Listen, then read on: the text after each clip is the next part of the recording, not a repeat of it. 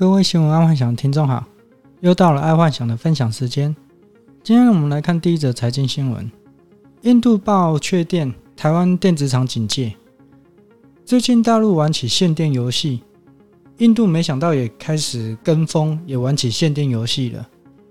限电这种游戏，大概算是损敌七百，自损三百的七伤拳，但这对有规模的工厂来说，是可以拿到跟客户涨价的筹码。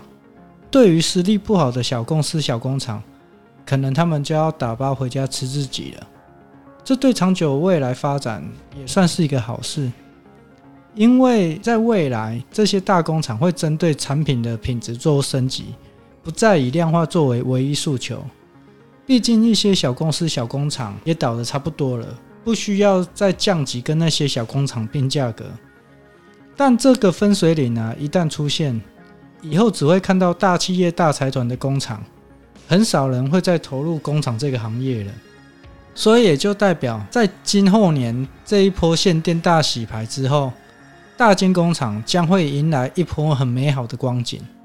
而且，除非是后进者要用 AI 机器人取代，就是说他是用 AI 机器人做工厂，不然应该短期内不会有新的竞争者了。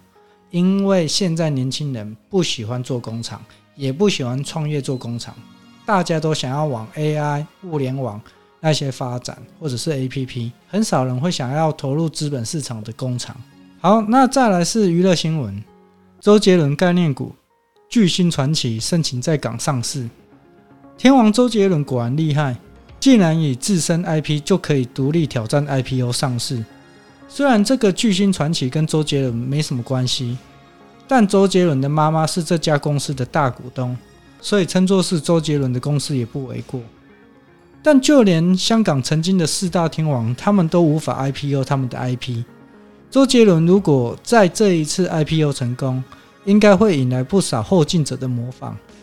毕竟谁可以保证能红一辈子？而最好的模式还是推 IPO 成功。这样红与不红基本上就没差了。举一个例子，像现在当红的《这就是街舞四》里面有一个导师叫韩庚，他就是这种角色。他上节目已经不是在介意赚钱与否了，而且这不是他的重点，重点是他所投资的艺人公司有赚钱就好。就是说，在他当红的时候，他投资的演艺公司，而现在这个演艺公司非常赚钱。那他上节目只是一个打酱油，对他来说不是为了上节目而上节目，也不是为了赚钱，纯粹只是好玩而已。好，再来是运动新闻：大叛逃，U 二十三世界杯落幕，古巴队十二人失踪。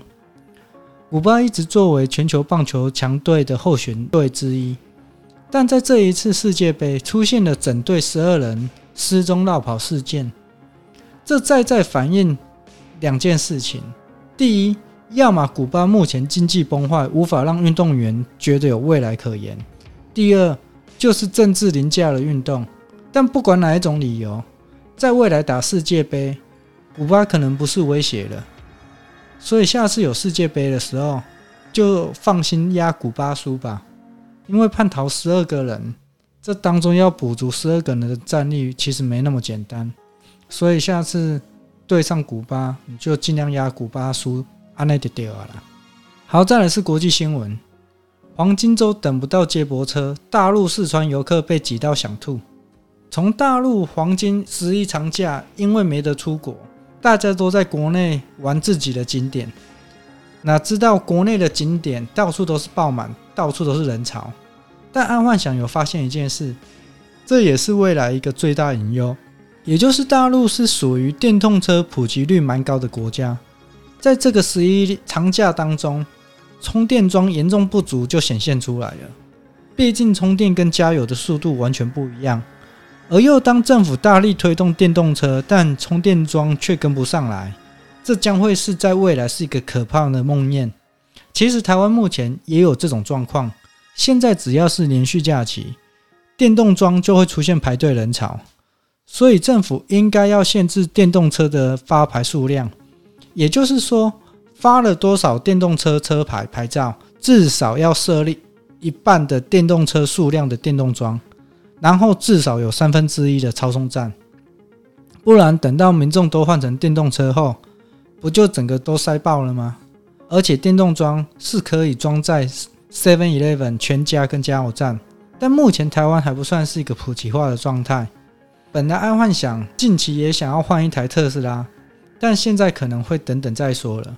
毕竟充电要等就算了，但还要排队充电，这有点不太符合爱幻想不爱等的个性。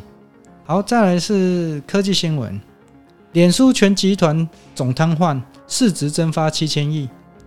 在昨天晚上啊，全球脸书 IG 大宕机长达六个小时，而光光是这个短短六个小时，脸书就蒸发了快七千亿。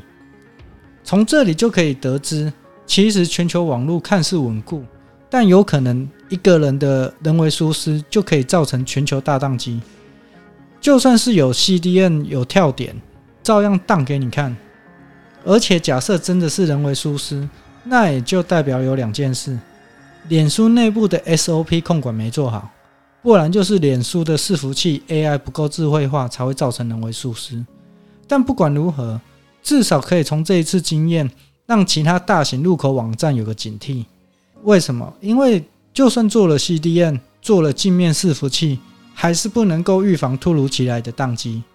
这一次的脸书大宕机之后，以后应该会有一种更新的方式可以预防全球大宕机。不然这个状况假设发现在车联网，肯定会造成非常大的灾祸，就是一整排都在车祸啊。所以现阶段发生这个事情，其实对脸书是个好事。不然一旦以后，在车联网的世界，如果发生大宕机的话，那就完蛋了。好，那今天爱幻想就跟各位分享到这，记得帮爱幻想按赞加分享哦。晚安，拜拜。